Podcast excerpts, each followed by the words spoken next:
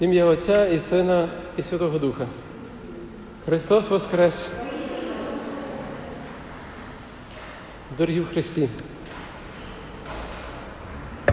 Сьогодні ми зачитуємо уривок Євангелія від Івана, але також і уривок розмови, яка відбулася, як пригадуєте, між Никодимом, який прийшов вночі до Христа і вів бесіду з тим учителем, який був дуже популярний. Ось ці два учителі, один учитель фарисеїв, а інший просто учитель народу, якого визнали прості люди. І в цій зустрічі згадувалося про зустріч небесного, божественного із людським, земським.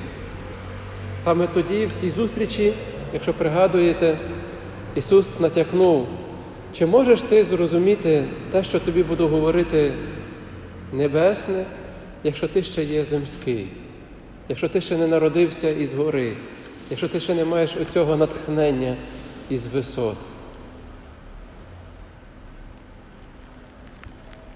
В сьогоднішньому уривку ми стаємо свідками того великого натхнення, яке приходить із висот. Коли Отець показує свою любов через те, що віддає свого сина. Свого часу мене дуже вразив вислів, що кожна мама і кожний батько готовий віддати своє життя за своїх дітей. Бо хоче таким чином показати свою любов до них. І від самого маличку дитини ви віддаєте свої сили, свої зусилля, заощадження, все, все, все віддаєте заради своєї дитини, щоб їй було добре. Але хто з батьків пожертвує своєю дитиною заради інших? І тут вражає, що Божа любов є настільки велика, що готовий віддати свого сина. І увага єдиного. Щоб ми мали життя. І це є велика любов, яка йде, виходить за межі ось цієї нашої людської любові. І нам залишається лише її прийняти, бо по земському ми не зрозуміємо це. Але коли відкриємося на Оце Небесне, тоді ми зможемо її прийняти.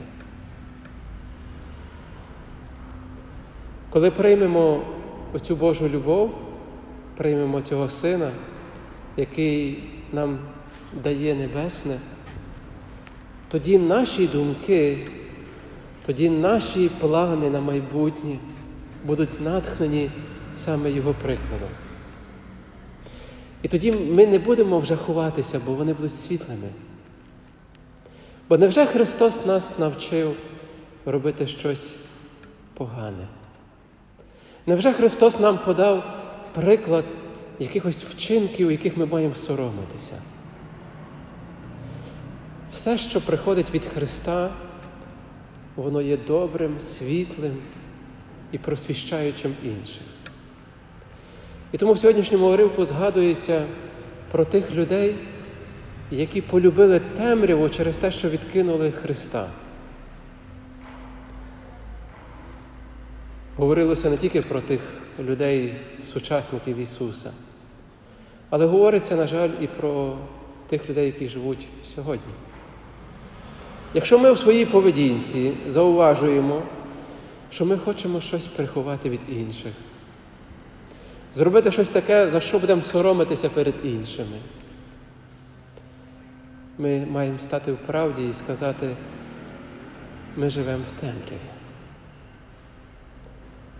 Бо не хочемо, щоб інші знали, які в нас є думки, які в нас є почуття, які ми маємо, стремління, плани, мрії. Боїмося, щоб хтось дізнався про це. І таким чином ми закриваємося в цьому і творимо таку нашу внутрішню темряву.